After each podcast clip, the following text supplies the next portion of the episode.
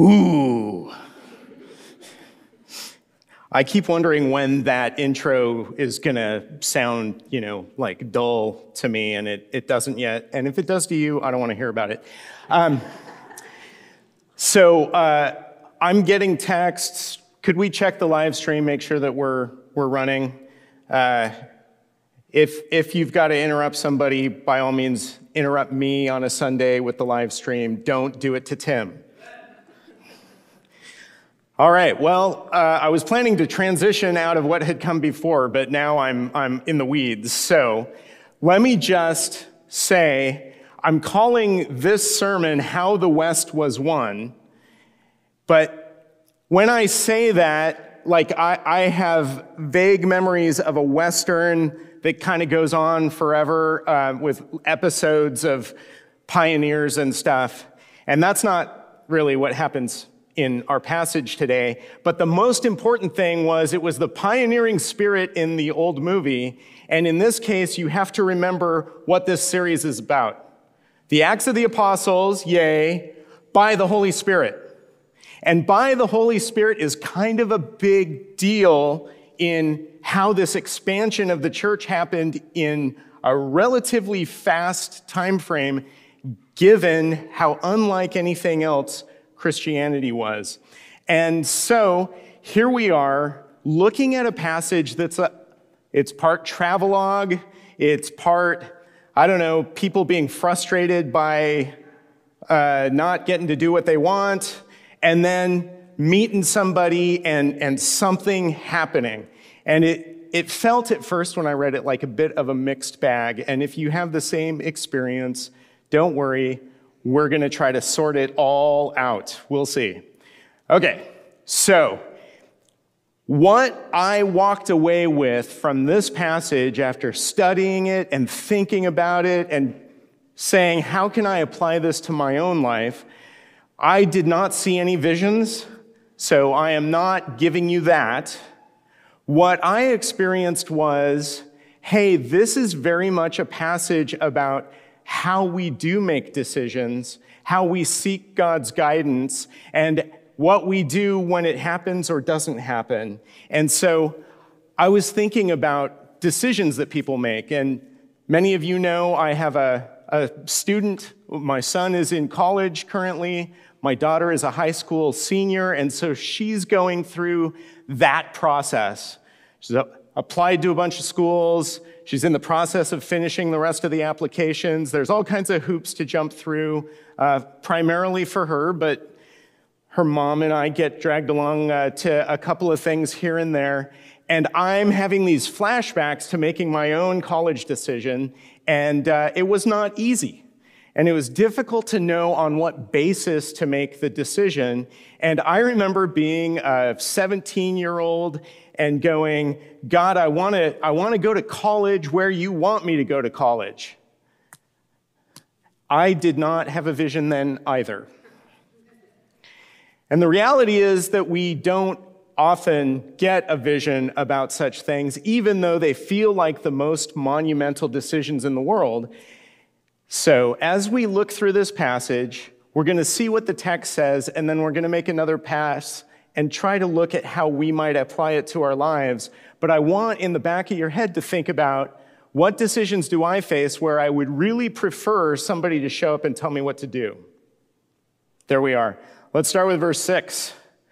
Paul and his companions traveled throughout the region of Phrygia and Galatia, having been kept by the Holy Spirit from preaching the word in the province of Asia. Now, last week we heard about Paul and Silas going through Derbe, Lystra, Iconium. They join up together with a young believer named Timothy as they're going through the region and they're encouraging the existing churches. They're passing along the decisions that the, the elders and the apostles in Jerusalem have made. Okay, so they're giving news and decisions. This week, the ministry team is going to start moving north and they meet with this surprise development because I don't know about you, I didn't see this coming. They were kept by the Holy Spirit from preaching the word. The Holy Spirit doesn't let them preach the gospel in Asia. Doesn't that seem unlike what you would expect the Holy Spirit to be up to? This means yes, this means no. Okay, not just me then, thanks. What exactly this means, how it looked, how it, they experienced it, isn't really made clear. All we know is hush, right? And this is one of those things that bothers me sometimes in Scripture. I would like to know just a little bit more, okay? I would like to know some details. Now, one of those details that I would like to know is Jesus at 10 years old, what was his favorite food? Scripture is silent on this issue, but if you think about it, the creator of everything, who is living in his created world and experiencing the cursed version since sin has entered the world, that fish doesn't taste like a fish should taste. Wait, would fish even be the right food if there hadn't been sin? Oh no, I don't know what's going on. Why can't you just tell me? He liked figs. I don't know, that would have made me happy. But that's not the intent of the authors to add every little piece of detail. And this leads me to something I want to just give this to you as a, a principle of scriptural interpretation. And that is, it's pretty simple. We're not trying to recreate the events as they happened as though if we had footage, we would understand what was going on. Instead, we are trying to understand what the author is trying to communicate to us. In this case, Luke, powered by the Holy Spirit to give us a message that's going to last for thousands of years after Luke writes it. And the way we summarize this is we're looking at the text not at the underlying event. So, text, not event, is the idea here. And we don't know how they were kept from preaching. We don't know why exactly either. It's often the way with God's plans, it seems like, not just in the Bible, but in the history since the Bible was written. But Paul and his companions, unlike me, don't appear to worry about this. They go, oh, we can't preach there. So they continue on. Verse 7 When they came to the border of Mysia, they tried to enter Bithynia, but the Spirit of Jesus would not allow them to. Okay, and here's where we need the, the map the map, the map, the map. Um, I know, I know from experience that your eyes glaze over when you see this. And I'm so sorry that this is the best map that I could find. But you'll see that the red arrow goes up, and, and Syria, the green down there, Antioch. That's where they head out. And then, oh, they're, they're coming along, and Lystra, there's sort of a dot right above the red Pamphylia, Iconium, we heard about that last time. And then they start going up, and that big yellow thing is Asia. And they wanted to go preach in Asia and denied, blocked by James. So they start heading up north. And you'll see the big purple thing on the top, Bithynia and Pontus. They were headed for that, going, this is the next place that we can try. Okay, not here, then how about there? Again, we don't know why, other than it's God's will. And Luke, who's writing this account, says the Spirit of Jesus would not allow them to. Now, this runs counter to what we expect, but Luke continues on with, with the group, writing about the group, undeterred. He doesn't seem bothered. He's not rattled. He's not anxious. They continue on in the direction that hasn't been blocked. Verse 8 So they passed by Mysia and went down to Troas. If you look at the map, the map, the map, the map, you'll see that they basically made a loop around Asia, and Troas is at the top, sort of, on that little thing dangling off the end near Mysia, okay? They've gone all the way around till they get back home and the roosters crow and the birdies sing, and I blame high school square dancing that that's what came to mind. do they still do that? Nope. Praise God. All right. What do they do now? So far, the places that they've wanted to go have been blocked in one way or another. So, we read on, dear friend, verse 9. During the night, Paul had a vision of a man of Macedonia standing and begging him, Come over to Macedonia and help us. This guy is begging that they would come to this other place. Verse 10, let's just hit it. After Paul had seen the vision, we got ready at once to leave for Macedonia, concluding that God had called us to preach the gospel to them. You think? You think you got a, a vision of somebody in an area that hasn't been shut down because God wants you to go there? Oh, okay.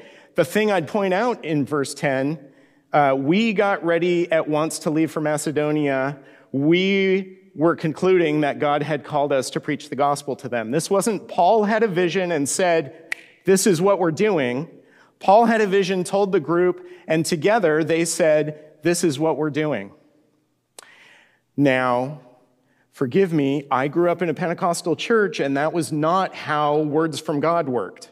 Somebody told me what the word from God was, whether it contradicted scripture, whether it made any sense or not. And I am happy to grant that I was in an aberrant situation. It wasn't normal. It wasn't the best version of this. But what I love here is Paul's an apostle. He had a vision, and together they consider what it means. Who? Okay, there's value in community, even when it's just your little boatful.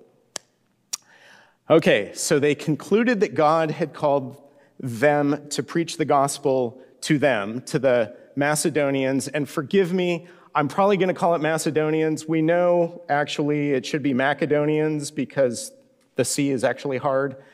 If you can do that comfortably, knock yourself out. That's my disclaimer. Verse 11. From Troas, we put out to sea and sailed straight for Samothrace, and the next day we went on to Neapolis.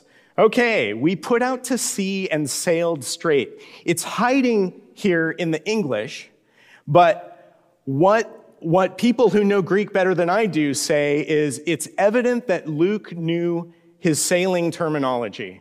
He, he, he was a traveler and he knew what was going on because it's a nautical term that basically means they're getting after it. They are hauling. Now that they know where to go, now that there's a door that's not closed, they are going. They are moving. In fact, if you calculate the distances, they covered 156 miles in two days. And so we surmise that the sea must have cooperated, and you can look later in Acts, way over in Acts 20, to see that the return trip on their way back to Troas took five days. So, you know, sometimes the wind is in your favor. I wonder if God helped them be faster. I don't know. Verse 12 From there we traveled to Philippi a Roman colony and the leading city of that district of Macedonia, and we stayed there several days. Okay, Philippi, not a big city, actually. Uh, it was nonetheless a significant city in its region and actually in the Roman Empire. Now, it was named for a famous Philip, Philip II of Macedonia, and Philip we know him a little better as the father of Alexander the Great. Heard of Alexander the Great? Okay, more nodding than hands. We'll take it. Uh, that's all fine. Where it became more significant to the Romans happened, oh, I don't know, right after Julius Caesar was assassinated. So, Julius Caesar turns Rome from a republic into an empire. And he's got a bunch of friends, there's lots of politics, and some buddies kill him. And then they flee, and they flee to near Philippi. And so the forces of these uh, republic defending people uh, who were Brutus and Cassius are, are here, and the forces of the empire pursue them. And what do they do? They engage in battle, and Mark Antony and Octavian, the Empire team wins. So think Star Wars, we're in episode five. Okay, the Empire strikes back. Now, what happened after this is that veterans from the military of Rome were settled in Philippi. It was sort of a gift that they were given because this was a place there were gold mines nearby. Well, you don't want your happy veterans working in a mine of any kind, but here's a nice city that you can live in, and you can kind of Romanize it. It's going to be it's going to be a good place for you. Now, Thessalonica was the official, the, the capital city of Macedonia, but Philippi was, in this way, an important city. And just as an aside, I threw in Octavian's name there, but you may know him a little bit better because it's getting to be that time of year. After he then took control, dealt with Mark Antony, and became Caesar himself, he was Caesar Augustus, indeed. Okay, so closing the, the loop. We'll be in Nativity in no time. It'll be great. All right, they've arrived in Philippi. Yay. Not a big city, but an important city. Yay. And maybe for a few days they get their bearings after a long journey. Even if that last part was pretty fast, it has been a long journey all around this province known as Asia. Maybe we can tell one thing they did by reading verse 12. On the Sabbath, we went outside the city gate to the river where we expected to find a place of prayer. We sat down and began to speak to the women who had gathered there. So they expected and found a place of prayer. On the Sabbath, they went, Where? Where would you expect them naturally to go on a Sabbath? Synagogue. That's, if, if you're a Jew, even if you're a believing in Christ, following Jew, at this point, you go to the synagogue on the Sabbath. So why didn't they? Well, probably there was no synagogue. Probably there were not 10 Jewish men. Sorry, that was how they determined how many you needed to, to have a synagogue.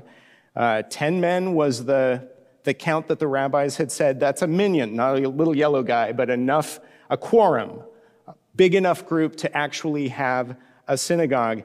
So we get this other picture of Philippi tons of Roman veterans, very few Jews. Interesting.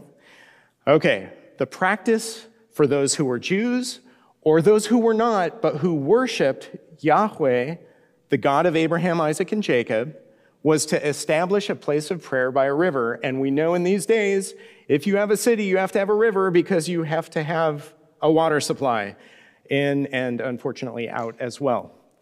So the team, knowing there was no synagogue, comes and talks with the women who are gathered there. Okay. All this distance that they've traveled, there's no synagogue to start from, which is their practice. All this distance that they've traveled, and there seem to be no men at the riverside place of prayer. All this distance that they've traveled, they don't head out in search of an alternate location where the men gather. No, they talk with who is there. And don't misunderstand Paul's teaching in other contexts to mean that he doesn't think women are worth his or others' time or effort. That is not the example that he sets. Don't misunderstand the point of the team going out in the first place. They are here to speak to those whom God brings, those they can connect with. And they've started with this group of women, among whom one takes center stage, verse 14. One of those listening was a woman from the city of Thyatira named Lydia, a dealer in purple cloth. She was a worshiper of God. The Lord opened her heart to respond to Paul's message. So Paul speaks, God opens, Lydia responds. Now, Lydia is a place name, and I hope that's not confusing to you. She's Lydia, place name from Thyatira, also a place name. It might help to remember that uh, Tim's got a son whose name is Boston, which is a place name. It's also allowed to be his name, right? Okay, great. So that means that we've got a situation where she's got two names and they're both place names. They're talking with a live person who's named after an ancient kingdom. More interesting than that is that she's this dealer in cloth. Okay, purple cloth. Don't get me caught up in trying to recreate the event. We want the writer to determine what we care about, right? Okay, but there are some impressions about this person that would have been easier to draw in Luke's time because of the cultural uh, presence that they had. They understood what was going on in other places a little better than we do, removed 2,000 years in a continent from it. She's not out with a husband on the Sabbath, so maybe he's an indulgent pagan. He allows her to have this side hobby, but he's not going to be part of it. That's possible. More likely, she's a widow but she's got a daytime job. She's doing all right, thanks Dire Straits. Purple dye in the ancient world was a really expensive thing. It was painstaking to obtain. One process I read about uh, involved catching scads and scads of sea snails, particular kind of sea snail, and then you let them rot so it's this vile smelling process, and then you're extracting stuff out of them, and it sounded miserable. Uh, there's also evidence that in Lydia's region that there was a root that was used that's mostly used for red dye, and it was unclear to me on what basis they said purple. But here we go. We, we're left to speculate. So instead of doing that, we say purple dye. Who wears purple when it's so ridiculously expensive to obtain purple dye? What was that? Royalty, exactly. So, probably not just wealthy, but powerful are the two things that are required. And so, she's in a high end trade involving the highest echelon of people as far as the region is concerned. And this lady is the first follower of Christ in Europe, so far as we know. What does the first believer in Europe do? Verse 15, when she and the members of her household were baptized, uh, okay, she invited us to her home. If you consider me a believer in the Lord, she said, come and stay at my house. And she persuaded us. Having received the message, she and her household were baptized. I mean, you want to talk about running fast. Like, I'm surprised Luke didn't use that same verb about the sailing really fast because that's, they are all in. When she says, if you consider me a believer, she's saying, uh, those who just baptized her, so we'll say Paul did it. Paul just baptized her. Did he think she was a believer? Yeah, that's why he baptized her. You following that? The baptism didn't make her a believer. She believed, and therefore Paul baptized her. And she's saying, because you consider me a believer. And I was trying to think of an example of this kind of use of if. And the one I came up with was after Karen and I got married, uh, I told her one day that I felt weird kissing on church property. Not at the wedding, that was for whatever reason fine, but in the months after. And she would say, if we're married, kiss me. So we'd be at church and she'd say, If we're married, kiss me. And of course, I would kiss her. And then I got used to it and it was good. But I'll spare you the demonstration at the moment. But let me just say, she didn't mean, I don't know if I'm married, so, so prove it by kissing me. So because we're married, prove it by kissing me. All right. Here's what F.F. Bruce said about this independent new believer from his commentary on the book of Acts. When she was baptized, together with her household, which would include her servants and other dependents, as well as her family, she gave practical proof of her faith by pressing the four missionaries to become her guests. Women in Macedonia were noted for their independence. Moreover, under Roman law, which governed life in the colony, freeborn women with three children and freed women with four children were at this time granted a number of privileges, including the right to undertake legal transactions on their own initiative. In other words, they weren't dependent on their husbands to own and manage property and things like that. And we don't know the details of her household, but we know that she responded to this ministry team by creating a place of Christian community where there had been zero. Isn't that amazing? And the place where people could get connected to God moves from the river to somebody's house because community on this continent of Europe is now being established. And it's going to expand in unexpected ways, but we'll talk about that a bit next week. And by we, I mean Tim. So for now, I want to go back to the beginning and just think a little bit about you and me because here we are. You and I are here. Everywhere we go, in fact, there we are, as uh, I recall from Buckaroo Banzai.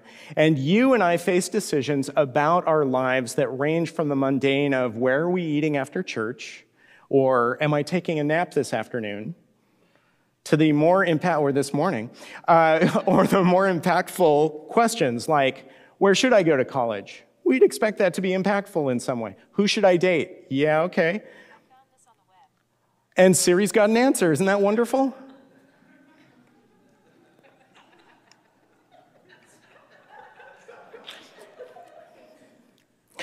The fact that a voice told you to do something or came up with an answer doesn't mean it came from God. Just my de- ask my devices. Okay. How should I handle this difficult friendship? Should we talk about Bruno? Should I stay in this job? We could keep going on and on. You've got your own list of stuff that you'd like answers to. And the thing I know about talking about how to know God's will is that people eat it up. It's the single thing, if I had to pick something that people want to hear about, it's that. And my problem is, uh, Paul spends no time, as far as I can tell, seeking to know what God's will is. God lets him know. And the way that he does that in this passage is because he's got ongoing communication happening with Paul. And so Paul says, I can't preach the gospel here, and I don't know what the mechanics of that are. He says, We can't enter there, and I don't know what the mechanics of that are. And don't ask me what the vision looked like, but he knew something. He knew something, and he knew it was from God, and his group agreed. It's interesting. So I don't want to give you three steps to hearing God. This isn't clickbait church, okay?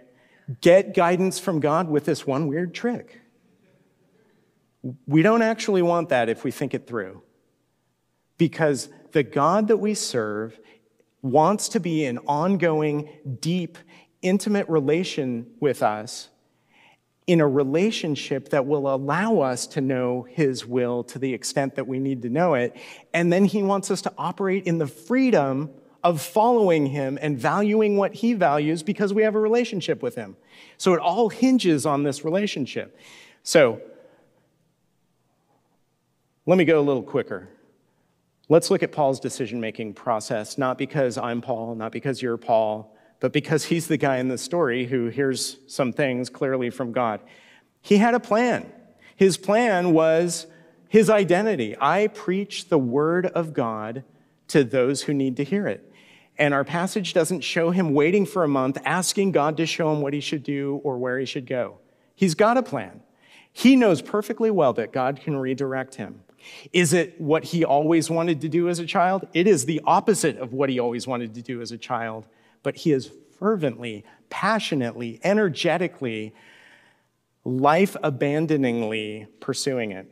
And this works because Paul's pursuing this life in a way he was never free to before Jesus encountered him on the road and he surrendered to Jesus. And I kind of said that following Jesus made Paul more free, and that kind of is complicated. Let's take a crack at Romans 8, 5 through 9. Those who live according to the flesh, this is the natural way we live, have their mind set on what the flesh desires. But those who live in accordance with the Spirit have their mind set on what the Spirit desires. The mind governed by the flesh is death, but the mind governed by the Spirit is life and peace. The mind governed by the flesh is hostile to God. It does not submit to God's law, nor can it do so. Those who are in the realm of the flesh cannot please God. You, however, he writes to the believers in Rome, are not in the realm of the flesh, but in the realm of the Spirit, if indeed the Spirit of God lives in you. And if anyone does not have the Spirit of Christ, they do not belong to Christ. So, guess what? Without following Jesus, your one option is to do what your flesh desires. Super. And not just your body, notice, though that's obviously got a strong draw in our lives, the mind is governed by the flesh and its death. He says, I want to live my way in life is a perfectly reasonable way of thinking about things unless you really want to live and experience peace. I have good motives, we tell ourselves. I do good things, we tell ourselves. But Paul, who thought he was being righteous by persecuting Christians, says, nah, nah, that's not how it works. I can't polish up my own behavior, rationalize my own decisions, and pretend that that's what God said. Okay, second thing about Paul, he really was pursuing righteous things. He was running hard to share the good news of freedom from sin and death in Asia, in Bithynia. And God directed him away from Asia, but he didn't stop pursuing the objective God had given him. Gentiles need to know and follow Jesus, so bring him the gospel. So he just took the course correction, no matter how far it ended up taking him. Okay, Bithynia, he gets directed away. He continues on. He doesn't stop. He doesn't wait. He doesn't get sulky saying, You said I was supposed to do this, and I'm going to sit here until you make it possible. He kept going in the direction that he could. And Paul didn't have an angel appear. Did you notice that? Because he doesn't need to be commanded what to do. He just needs to know where to go. And a Macedonian, oh, I went that way, standing there saying, Please help us. That's all the motive he needed. He knew what the right thing to do was. He just needed the direction, and God provided that. Okay, Paul was all about this ministry because he had what he described in the Romans passage. His mind was set on what the Spirit desires. He had to give up things of the flesh. So, how do we live like Paul given that we are not Paul? Here's what John says, uh, alternate voice, right? 1 John 2 15 through 17. Do not love the world or anything in the world. If anyone loves the world, love for the Father is not in them. Everything in the world, the lust of the flesh, the lust of the eyes, the pride of life, comes not from the Father, but from the world. The world and its desires pass away, but whoever does the will of God lives forever. Now, we naturally desire things that have a shelf life that's like seconds long, minutes long, at most years long, and they're going to disappoint us. But God's will always brings us life. So let me suggest some things that we can be praying about for God to show us. And it's a, a list of five things, and I, I hope that it will be legible um, because we're going to be sharing a time of communion shortly, and I, I sort of want us to have the opportunity in the quiet of that to say, God, where am I falling short of the good things that you want to put in front of me that I can chase after? When I was looking at colleges, I thought there was a right decision and a wrong decision. I didn't know that everything about my life, regardless of where I went, was going to be deconstructed and rebuilt in a whole different way. I didn't know that. I didn't expect that. And so I thought that a college decision was going to make all kinds of things more straightforward. And it kind of did the opposite. And God was lining up a complicated pool shot, you know, uh, in my life at this time. Uh, things that came to fruition much later. And so that resonated as Paul's trying to go one place, no, trying to go another place, no, Okay, I'll head here, and oh, I hop from there to where I want to be. God's got a plan, so harmonizing with God is what we want to do. And here's, here's the thing about seeing God's will. So I'm old enough that though I've been wearing corrective lenses since seventh grade, yeah, some of you look sad too. Uh, Though that's been the case, I now have not just the contact lenses, but if I want to see further or in the dark, I've got a pair for that. And now, like, I can see Joe Ferranti's face, and I couldn't before. But if I want to see something up close, I have another pair of glasses that helps with that. And it's how I always dreamed of looking, right? And the reason that I say this is oftentimes we have an unreasonable expectation. And our expectation is that there is one right thing to do, and we have to find it, and God's got to bless it, or who knows what'll happen. What if, what if God's will is like our contacts, and most of the time we're gonna, we're gonna follow Him and then when he needs to correct in one direction, he's going to because we're in relationship with him. We listen to him as he speaks in his word. We get counsel from other people. And if we need a different vantage point on something, He's going to provide that as well because He's the one who's going to correct our view of what it is that we need and who it is we are to be. And that's what I'd like us to walk away with is this understanding that it, it's not here's, here's the thing to click on and it's the answer. It's here's the relationship to get deeper in because he's the answer.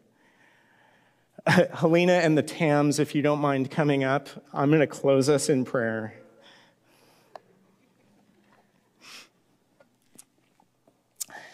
God, I am so grateful that uh, we can chuckle a little bit while seeking your presence. I am so grateful that it's possible for us to be in relationship with you that informs every decision that we make. And yet you allow us some autonomy to make those decisions as you equip us. And I thank you for your power to set us straight when we need a little more direct intervention. Would you fill us with a passion for you and your love? May Christ's kingdom come in our hearts and our wills so that we can be the kind of people who make a home for other believers and for people who will be believers. I pray that in Christ's name. Amen.